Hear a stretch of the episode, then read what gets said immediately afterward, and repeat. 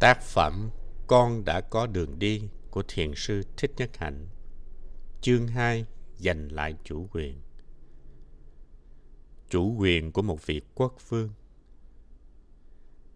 Hơi thở và bước chân chánh niệm sẽ đem tâm về với thân. Khi thân tâm hợp nhất thì chúng ta mới thật sự có mặt trong giây phút hiện tại và có chủ quyền về thân và tâm của mình. Nếu đánh mất chánh niệm thì chúng ta sẽ bị đời sống hàng ngày kéo đi. Ta sẽ bị chìm đắm, trôi lăn theo những lo lắng sầu khổ, theo tập khí và thói quen. Một khi đã bị chìm đắm và trôi lăn thì ta mất hết tự do, ta không còn chủ quyền đối với thân tâm mình nữa. Ta có chủ quyền, nhưng không biết sử dụng chủ quyền đó thì chẳng khác gì một vị vua bị tước mất quyền làm vua. Cứ để mặc cho người khác muốn làm gì thì làm. Và vương quốc lâm vào tình trạng bê bối. Tâm ta là một vương quốc với lãnh thổ khá rộng. Nó bao gồm sắc, thọ, tưởng, hành và thức. Nếu ta để cho những cảm xúc và tri giác bị kéo đi bởi những thói quen và tập khí, thì ta đánh mất chủ quyền trên lãnh thổ của mình. Khi dùng hơi thở và bước chân để trở về với giây phút hiện tại, để hợp nhất thân tâm, là ta bắt đầu có chủ quyền. Ta đi là tại ta muốn đi chứ không phải bị kéo đi. Ta nói là vì ta muốn nói chứ không phải bị ma suối quẩy. Thực tập chánh niệm giúp ta khôi phục chủ quyền và làm lớn mạnh chủ quyền. Có hay là không có tự do ý chí? Trong lĩnh vực triết học, người ta đang đặt vấn đề rằng có hay không có tự do ý chí. Có những trường phái triết học khẳng định có tự do ý chí, nhưng cũng có những trường phái thì phản bác lại quan điểm trên. Vấn đề này vẫn chưa ngã ngũ. Tuy nhiên, Bụt xác nhận rằng nếu biết thực tập chánh niệm, ta sẽ có nhiều chủ quyền và đạt đến tự do lớn. Khi ấy ta có tự do nói những điều ta muốn nói và làm những điều ta muốn làm. Tuy nhiên, sự tự do này còn bị giới hạn vì trong ta vẫn còn bị những thói quen và tập khí kéo đi. Một người mới tu thì những tự do đó còn hạn hẹp. Nhưng nếu chánh niệm và chánh định lớn lên thì tự do cũng sẽ lớn lên theo. Càng thực tập thì giới hạn đó càng mở rộng ra. Tự do để không bị chìm đắm và trôi lăn. Chìm là chìm xuống, lăn là trôi đi. Thi vị hóa sự thực tập. Tôi đã có rất nhiều tự do và hạnh phúc nhờ công phu thực tập thiền thở và thiền đi. Trong khi thực tập, tôi đã kết hợp với việc ứng dụng các bài thi kệ và lâu lâu tôi cũng thay đổi các bài kệ để sự thực tập mới mẻ hơn, hiệu quả hơn. Bài thi kệ đã được tôi sử dụng trong một thời gian dài, đó là bài nương tựa A-di-đà. Xem bài phát nguyện Công phu chiều thứ sáu Nhật tụng thiền môn năm 2010 Trong khóa tu tổ chức tại nước Anh vừa rồi, tôi đã sử dụng bài này rất nhiều. Đôi khi tôi cũng sử dụng bài Đây là tịnh độ. Nhưng bài kệ được tôi sử dụng nhiều nhất, nhiều hơn cả bài nương tựa A-di-đà. Đó là bài Quay về nương tựa. Tôi đã sử dụng bài này suốt mấy chục năm qua. Quay về nương tựa, hải đảo tự thân, chánh niệm là bụt, soi sáng xa gần. Hơi thở là pháp, bảo hộ thân tâm, năm uẩn là tăng, phối hợp tinh cần. Thở vào, thở ra là hoa tươi mát, là núi vững vàng, nước tĩnh lặng chiếu, không gian thênh thang. Trong thiền đi, nếu ta phối hợp được giữa ba yếu tố hơi thở, bước chân và thi kệ, thì sự thực tập của ta sẽ trở nên rất thi vị. Ta cần sắp đặt việc ngắt nhịp câu chữ của bài thi kệ như thế nào cho khớp với bước chân và hơi thở của chính mình. Khi thở vào, ta bước hai bước và đọc thầm, quay về. Thở ra, ta bước hai bước và đọc thầm, nương tựa. Thở vào, hải đảo. Thở ra, tự thân. Ta cũng có thể bước ba bước khi thở vào, ba bước khi thở ra. Thở vào, con quay về. Thở ra và nương tựa. Tôi có thêm một bản ba chữ cho bài kệ này. Con quay về và nương tựa nơi hải đảo của tự thân. Chánh niệm ấy chính là bụt đang soi sáng khắp xa gần. Hơi thở này là chánh pháp đang bảo hộ thân và tâm. Năm uẩn đó là tăng thân đang phối hợp rất tinh cần. Con thở vào, con thở ra là bông hoa, con tươi mát, là đỉnh núi, con vững vàng, là nước tỉnh, con lặng chiếu, là không gian, con thênh thang. Bài bốn chữ hay sáu chữ là do ta đặt ra, tùy theo ta phối hợp. Bài nào ta cũng có thể biến chế cho phù hợp với sự thực tập của mình. Khi thực tập thiền chạy, ta cũng có thể thực tập hơi thở được. Thở vào, ta chạy bốn bước kết hợp với niệm bốn chữ quay về nương tựa. Thở ra, hãy đảo tự thân. Ta cần luôn nhớ phối hợp hơi thở, bước chân với bài kệ. Các bài kệ sẽ giúp cho ta duy trì được tâm định. Và điều quan trọng là ta cần làm như thế nào để gây được hứng thú, để chế tác được niềm vui trong mọi thực tập. Dù là trong lúc thiền hành, chạy bộ, hay là tập khí công.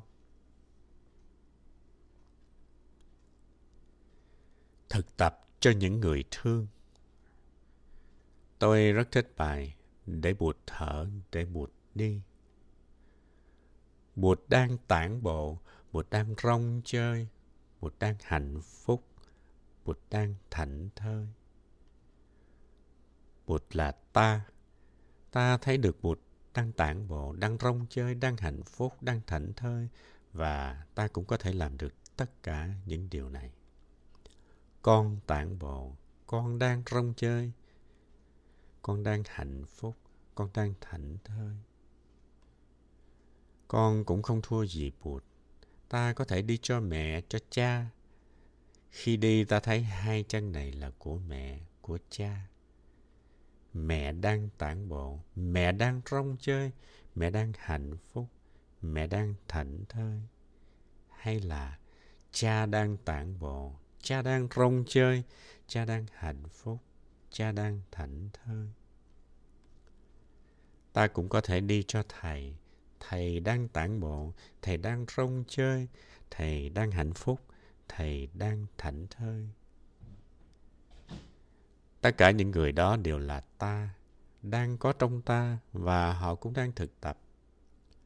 Để cho sự thực tập của đời sống hàng ngày thêm phong phú, ta có thể chế tác bài kệ theo những sinh hoạt hàng ngày cho phù hợp.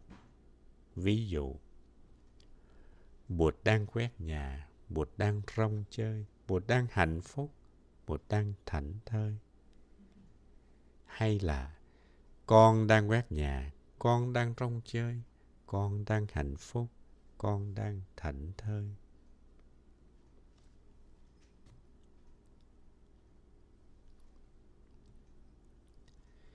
khi thực tập như vậy ta phải đem hết tâm trở về với thân trong giây phút hiện tại ta sẽ thấy sự sống thật màu nhiệm sẽ thấy tịnh độ có mặt ngay trong giây phút hiện tại một khi đã nếm được hạnh phúc trong giây phút hiện tại rồi thì ta không còn đi tìm hạnh phúc hay là tịnh độ ở trong tương lai nữa.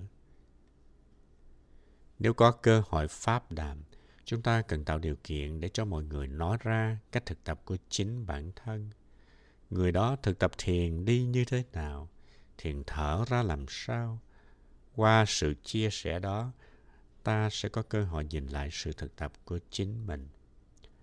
Ta đã thực tập hết lòng chưa? Đã giỏi chưa? Đã có đủ hạnh phúc chưa? Tu tập chung với tăng thân đó là cơ hội lớn cho ta tập làm những chuyện này.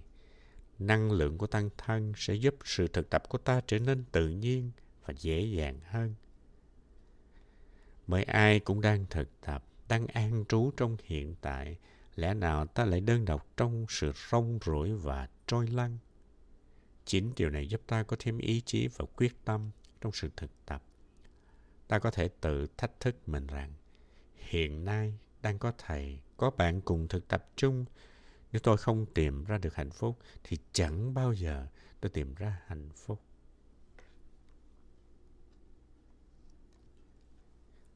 Tịnh độ là đây.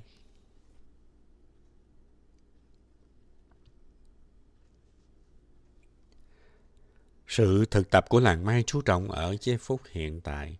Nếu muốn tìm Thiên Chúa, Niết Bàn hay tịnh độ thì phải tìm ngay trong giây phút hiện tại. Nếu muốn tìm an lạc, hạnh phúc cũng phải tìm trong giây phút hiện tại.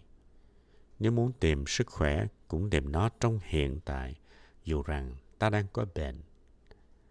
Trong giây phút ấy, nếu biết thở, biết đi, bệnh sẽ bắt đầu được thuyên giảm.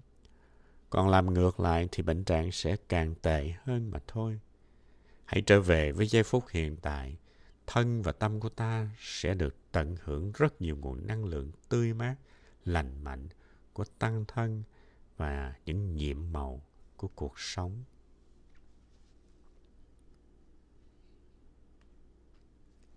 Nếu ta không tìm được hạnh phúc ở hiện tại thì sức mấy mà ta tìm được hạnh phúc ở tương lai? Hiện tại ta mà không tìm được hạnh phúc, liệu ta có tìm được hạnh phúc ở tịnh độ không? Giả sử hiện giờ bạn đang bất an, nếu đặt chân lên tịnh độ thì ngựa cũng sẽ quen đường cũ, bạn cũng vẫn cảm thấy không dễ chịu, không thể ở yên được và bạn cũng sẽ bỏ Đức A Di Đà mà ra đi thôi.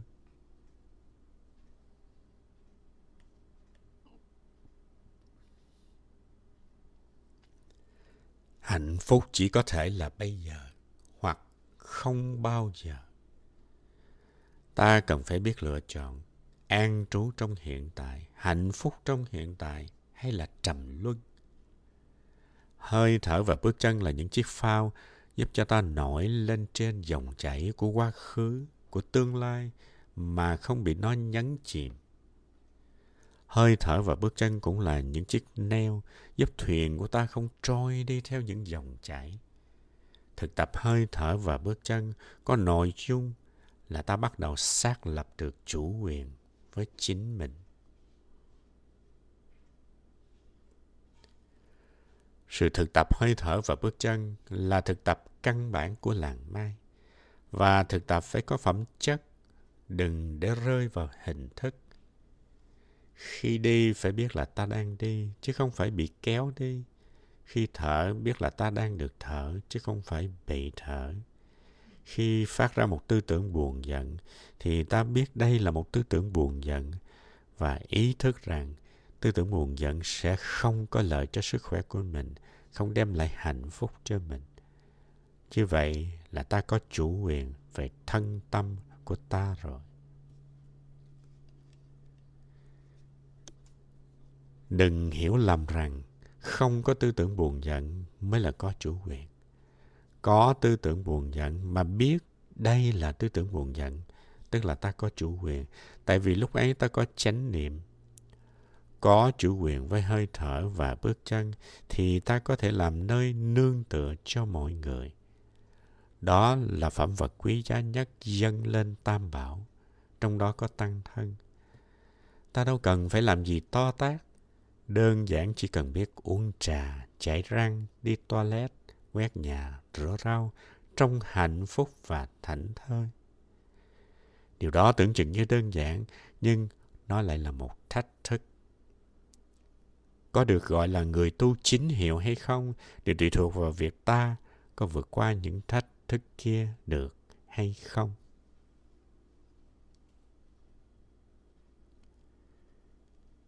Hãy hiểu khổ đế như những nỗi khổ đau có thật của chính bản thân và thời đại.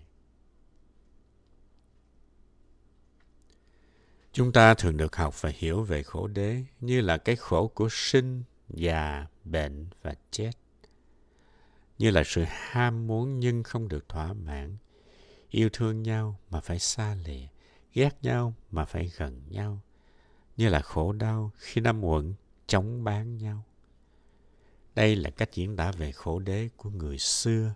Nó mang tính biểu trưng, tính hình thức. Nếu nói nguyên nhân xuất gia của Thái tử Tất Đạt Đa chỉ vì thấy cảnh sanh lão bệnh tử trong một chuyến du ngoạn qua bốn cổng thành, thì quá sơ sài. Chúng ta được biết lúc đi xuất gia thì Thái tử đã 26, 27 tuổi rồi.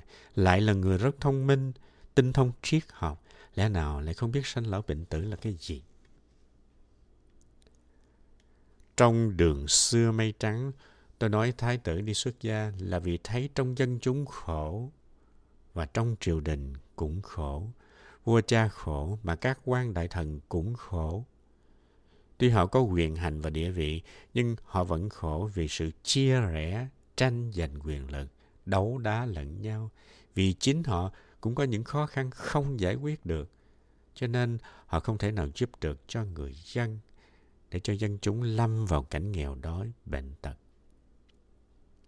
Từ thực tế ấy, Ngài thấy được rằng chính trị, quyền hành và địa vị không thể mang lại niềm an vui cho chính mình và cho đất nước.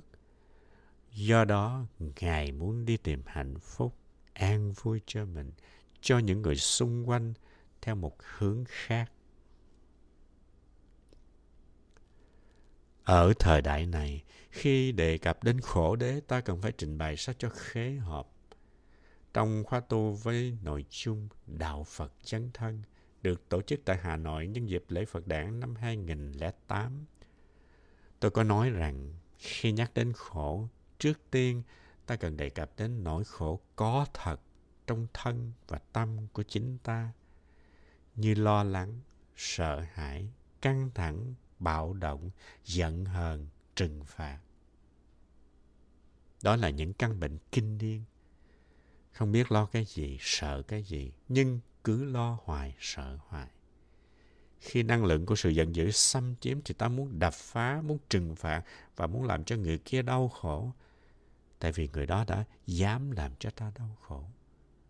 Trong ta sẵn có năng lượng bạo động, bực tức, muốn phản ứng và muốn phá đổ.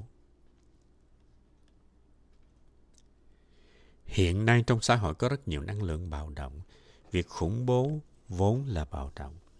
Nhưng chống khủng bố cũng bạo động không kém gì. Tôi còn nhớ trong chuyến hoàng pháp tại Nam Hàn, tôi có tham dự một buổi diễn đàn hòa bình của tổ chức Liên Tôn. Lúc ấy tình hình Iraq rất là căng thẳng, dù Mỹ chưa chiếm đóng Iraq, nhưng mọi thứ chuẩn bị cho việc đánh chiếm Iraq đã sẵn sàng. Iraq có thể bị bỏ bom, có thể bị bị bao vây bất cứ lúc nào. Trong buổi thuyết trình ấy, tôi có nói là nếu là một người dân đang sống tại thành phố sắp bị chiếm đóng thì sẽ rất lo sợ. Không biết bom sẽ dội xuống thành phố lúc nào. Những người dân phải sống trong tình trạng sợ hãi như vậy trong suốt một ngày thì sức khỏe sẽ bị ảnh hưởng rất xấu. Huống hồ gì phải sống trong tình trạng ấy liên tục nhiều ngày, nhiều tháng. Thành phố có thể chưa bị bao vây, chưa bị chiếm đóng, nhưng người dân đã lo lắng và sợ hãi rồi. Cái đó là bạo động, là khủng bố. Khủng bố và bạo động với chính mình. Như vậy, bạo động và khủng bố đến từ hai phía chứ không đến từ một phía như thông thường ta hay nghĩ. Đó. Bạo động có trong tất cả chúng ta. Người có nhiều bạo động thì khổ nhiều. Người có ít bạo động thì khổ ít. Bạo hành trong gia đình Một trong những vấn đề được quan tâm nhất hiện nay của xã hội là hiện tượng bạo hành trong gia đình. Khi cha mẹ chống bán nhau, gia đình đổ nát, thì những đứa con phải lãnh chịu rất nhiều bất hạnh và khổ đau. Chúng khó có thể phát triển toàn diện và bình thường về nhân cách được. Khi trưởng thành, đại đa số những người con ấy mất niềm tin vào cuộc sống lứa đôi. Trên thế giới, tỷ lệ ly dị của các cặp vợ chồng rất lớn. Ở Hòa Lan, tỷ lệ ly dị lên tới hơn 50%. Những rạn nứt trong đời sống gia đình, lứa đôi và sức ép của xã hội đã dẫn đến những hậu quả khá nghiêm trọng và rất thương tâm. Đặc biệt là tình trạng tự tử. Theo thống kê ở Việt Nam, khoảng vài giờ đồng hồ là có một người tự tử. Ở Pháp, mỗi năm có trên 12.000 người trẻ tự tử. Nghĩa là mỗi ngày có khoảng 33 thanh niên chết vì tự tử.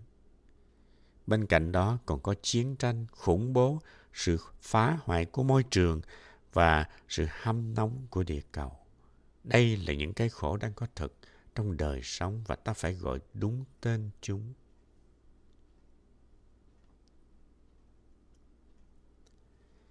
Ta phải hiểu rằng khổ đế là những nỗi khổ đang đích thực có mặt. Đừng hiểu lầm ý buộc mà khẳng định rằng cái gì cũng chỉ toàn là khổ đau. Ta cần phân biệt được rõ ràng hai vấn đề sau. Chấp nhận khổ đau đang có mặt và xử lý khổ đau. Rõ ràng hai vấn đề này hoàn toàn khác nhau. Chúng ta cần điều chỉnh lại cách nhận thức của mình về giáo lý khổ đế mà Bụt đã dạy. Ví dụ chúng ta có thể nói cái bàn vô thường hay vô ngã thì được. Chứ còn nói cái bàn khổ thì hơi khó nghe. Mình khổ chỉ khi nào mọi vật vô thường mà mình cho là thường. Mọi vật vô ngã mà mình cho là ngã. Khổ là một thái độ, một sự phản ứng của ta với các hiện tượng, chứ không phải là bản chất của sự vật. Ta đừng nên bị nhòi sợ bởi thái độ giáo dục, đi tìm khổ như bản chất của vạn hữu. Nếu làm vậy, ta đang nghĩ oan cho Bụt. Bụt chỉ nói rằng có khổ đau, đừng chạy trốn khổ đau và phải nhận diện những khổ đau đó để tìm cách giải quyết.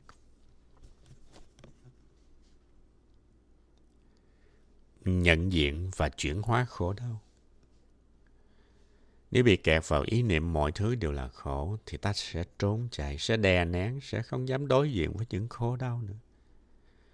Trong khi đó muốn chuyển hóa được khổ đau thì ta phải nhìn sâu vào khổ đau để tìm ra cội rễ của những khổ đau này. Ví dụ ta đang có sự căng thẳng ở trong thân. Nếu không biết tại sao có những căng thẳng ấy thì làm sao ta có thể tự chữa trị cho chính mình? Nếu biết được căng thẳng là do ta quá bận rộn, do ta không an trú được trong giây phút hiện tại, do ta chưa có cơ hội để buông thư, thì ta sẽ có được giải pháp rất thích hợp cho chế độ nghỉ ngơi của chính mình. Còn ngược lại, nếu mỗi ngày một ít ta tự chất chứa, dồn nén những căng thẳng, thì sau nhiều ngày, những căng thẳng bị dồn chứa ấy sẽ mang đến cho ta nhiều bệnh tật. Do vậy, khi có căng thẳng, ta cần phải cho phép mình được buông thư hoặc dành thời gian để ngồi thiền, đi thiền thì những căng thẳng sẽ được thư giãn, không bị dồn nén nữa. Xã hội bây giờ ai cũng có căng thẳng. Đó là sự thật thứ nhất. Sự thật thứ hai là cách ta tổ chức đời sống làm cho ta càng ngày càng bị căng thẳng. Đó là những sự thật về đạo đức mà không phải là những giả thuyết. Đó là thực tế. Ta đã cùng nhau nhận diện và gọi tên những khổ đau của xã hội ngày nay. Những khổ đau này không có mặt riêng biệt. Chúng tương tác với nhau. Phần lớn các vấn đề xảy ra đều có liên quan đến sự căng thẳng. Nếu không căng thẳng, ta có thể giải quyết vấn đề một cách nhẹ nhàng, bình tĩnh, không nóng nảy. Tất cả những cái khổ đều tương tác với nhau. Do đó khi tìm ra được nguyên nhân của một cái, ta sẽ tìm ra được nguyên do của những cái khác. Ta cũng nên biết mỗi khổ đau xảy đến từ nhiều nguyên nhân. Bác tà đạo, con đường đưa tới khổ đau. Có thể là từ trước đến nay chưa có ai nói khổ tập. Nguyên nhân của nỗi khổ là lề lối sống. Khổ đau là do lối sống của ta dựa trên những tà kiến. Ví dụ, Nếu thấy ta và con ta là hai thực thể khác nhau, mà không thấy được con ta là sự tiếp nối của ta, thì cái thấy này là tà kiến. Vì không thấy được sự thật tương tức, nên ta còn có cái nhìn dị nguyên, kỳ thị, cho rằng hạnh phúc của con không phải là hạnh phúc của mình, rằng khổ đau của con không phải là khổ đau của mình. Nhưng sự thật thì khi con ta khổ đau thì ta khó mà có hạnh phúc được. Tà kiến là không thấy được tính duyên sinh của vạn vật, không thấy được tính vô thường, vô ngã và tính tương tức của vạn vật. Trong con đường bát chánh, con đường đưa tới sự diệt khổ, có chánh kiến. Còn tập đế là con đường đưa tới tà kiến. Người Palestine phải thấy nỗi khổ niềm đau của người Do Thái là nỗi khổ niềm đau của mình. Và người Do Thái cũng phải thấy như vậy. Nếu có chánh kiến đó, hai bên sẽ cộng tác với nhau được và hai bên đều có hạnh phúc. Trường hợp giữa cha và con, giữa người Mỹ và người Iraq, người Hồi giáo và người Ấn giáo cũng vậy. Nếu có tà kiến, chắc chắn sẽ có tà tư duy. Vấn đề này liên quan đến đạo đức. Bởi đạo đức là khả năng phân biệt được giữa cái chánh và cái tà. Người Việt diễn tả chánh là thẳng, còn tà là nghiêng. Muốn có đạo đức thì phải có cái thấy rõ ràng về chánh và tà. Tà kiến là cái thấy sai lạc. Tổ Lâm Tế nói, người tu phải có chánh kiến, cái thấy chân chánh. Nếu cái thấy sai lạc, tư duy của ta cũng sẽ sai lạc, tà tư duy. Và tà tư duy sẽ đưa tới sự sợ hãi và bạo động. Ví dụ nếu nghĩ rằng ta không giết kẻ kia trước thì chắc chắn kẻ kia sẽ giết mình. Và vì vậy ta phải tìm cách giết kẻ đó trước. Cái này gọi là tà tư duy vì sự thật không phải như vậy. Đây chỉ là cái thấy lầm lạc do nghi ngờ và sợ hãi đem đến mà thôi. Khi có tà tư duy sẽ dẫn tới tà ngữ, lời nói sai trái, tà nghiệp, thói quen xấu, tà mạng, làm ăn không chân chính, phá hoại môi trường, cướp đoạt cơ hội sinh sống của những người khác, nói dối để người khác tiêu dùng những sản phẩm có hại cho sức khỏe của họ. Tà tinh tấn, siêng năng không đúng chỗ, cứ mê bẫy làm việc suốt ngày đêm, đã nổi quên cả gia đình và bản thân mình, nên bị dồn chứa căng thẳng, lo lắng. Tà niệm, lúc nào cũng nghĩ tới chuyện làm giàu, làm sao để có nhiều quyền hành, tranh vọng và sắc dục. Không bao giờ có mặt trong giây phút hiện tại, chỉ chạy theo, trôi lăn theo đối tượng của dục. Tà định, chỉ chăm chú vào những chuyện trái với cái thấy tương tức. Mình và đối tượng của mình không liên quan gì với nhau. Đối tượng của mình rất nguy hiểm, mình phải tiêu diệt nó. Tà kiến, cái thấy sai lầm. Khi niệm hùng hậu thì sẽ đưa tới định. Nhưng nếu đối tượng của niệm là dục, thì đối tượng của định cũng chính là dục. Có những người lúc nào cũng nghĩ tới chuyện làm sao để có nhiều quyền hành. Với người ấy, đối tượng niệm của họ là quyền hành. Khi đối tượng niệm là giàu sang, danh vọng hay sắc dục, thì cái niệm đó cũng đưa tới một cái thứ định, nhưng là tà định. Khi có tà niệm và tà định, sẽ đưa tới tà kiến. Chính vì có tà kiến mới có tà niệm và tà định. Chúng tương tức với nhau. Tà kiến nuôi tà niệm và tà định. Rồi tà niệm và tà định lại nuôi tà kiến. Cứ vòng vòng như vậy. Đây không phải là con đường bát chánh, mà là con đường bát tà. Sở dĩ chúng ta có khổ đau là bởi vì chúng ta đi trên con đường tà đạo con đường của tà kiến, tà tư duy, tà ngữ, tà nghiệp, tà mạng, tà định, tà niệm và tà tinh tấn. Phần tà nhiều hơn phần chính. Bác chánh đạo đưa tới hạnh phúc và bác tà đạo đưa tới khổ đau. Khi đi tìm nguyên nhân của khổ đau thì ta có thể đi tìm ngay trong nếp sống hiện tại của ta. Những nguyên nhân này đến từ con đường bát. Khổ là sự thật thứ nhất, khổ tập là sự thật thứ hai, khổ tập diệt là sự thật thứ ba. Diệt ở đây là sự chuyển hóa, sự tiêu diệt những nguyên nhân đưa tới khổ, sự vắng mặt của nếp sống tà đạo. Sự vắng mặt của tập cũng đồng thời là sự vắng mặt của khổ. Đây là sự tiêu diệt tận gốc rễ. Sự thật thứ ba, diệt, xác nhận rằng ta có thể chuyển hóa được nếp sống này. Điều đó chứng tỏ rằng chúng ta có tự do ý chí. Với chánh niệm ta sẽ đi tới chánh định và với chánh niệm và chánh định ta sẽ đạt tới chánh kiến.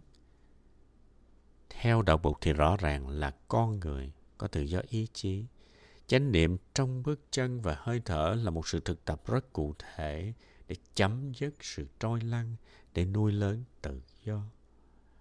Sự thật thứ ba, khổ tập diệt, được cụ thể hóa bằng sự thật thứ tư, khổ tập diệt đạo. Có sự thật thứ tư, thì ta thấy sự thật thứ ba có chân đứng. Sự thật thứ tư là khổ tập diệt đạo.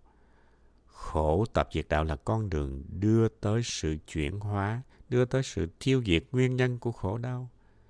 Thực tập con đường bát chánh, ta sẽ đạt tới tự do và nhổ được gốc rễ của khổ đau.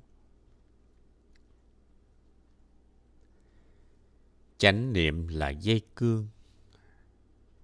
Có một người hay nổi giận khi nghe người khác nói những điều không vừa tai. Những lúc ấy, anh không làm chủ được mình. Để rồi sau đó thì hối hận, tự buồn, tự trách mình là tại sao biết rằng nói như vậy, làm như vậy sẽ không đẹp mà vẫn nói, vẫn làm. Đó là bởi vì không cưỡng lại được thói quen ngựa theo lối cũ. Thấy vậy một người bạn muốn giúp anh ta. Người bạn nói, hôm nay đi họp mình sẽ ngồi cạnh bạn nha. Mình sẽ cầm tay bạn trong suốt buổi họp. Và nếu khi người ta nói những câu tưới hạt giống giận ở trong bạn, mình sẽ siết chặt lấy bàn tay bạn. Khi ấy bạn phải trở về với hơi thở và mỉm cười, mặc cho họ nó có nói gì thì nói nha. Hôm ấy anh ta đã không bùng nổ như mọi lần. Đó là do sự can thiệp của chánh niệm. Người bạn phải siết tay anh, bởi vì chánh niệm trong anh còn yếu. Nhưng vài lần có mặt của người bạn thì chánh niệm trong anh được nuôi lớn và từ đó anh không cần người bạn ngồi cạnh bên mình trong mỗi buổi họp nữa. Điều đó chứng tỏ rằng không gian trong anh đang lớn dần lên. Anh bắt đầu có tự do trong các buổi họp. Điều này có được là do đâu vậy? Do chánh niệm. Đây là đầu dây mối nhợ. Nếu ta nắm được cái đó, ta sẽ có tự do. Bốn sự thật hay tám con đường là sự đúc kết từ kinh nghiệm thực tập. Chúng không đến từ một đấng thượng đế và cũng không phải do một tự viện nào đề ra. Bốn sự thật là một sự kiện đạo đức có thể được chấp nhận bởi bất kỳ ai. Dù là Phật tử hay không phải là Phật tử, thì đó cũng vẫn là sự thật. Dù ta có tin vào Bụt hay là không tin vào Bụt, thì đó cũng là sự thật. Ngay trong bài thuyết pháp đầu tiên của mình, Đức Thích Ca đã đề ra một nền đạo đức, một con đường. Nó rất thiết thực và không có tính siêu hình. Nó đưa chúng ta trở về với thực trạng của chính bản thân để mà hiểu, để mà thấy được con đường giúp cho ta chuyển hóa. Con đường này không dùng để suy nghĩ mà phải đem ra áp dụng. Mà hãy áp dụng thì sẽ có kết quả đó.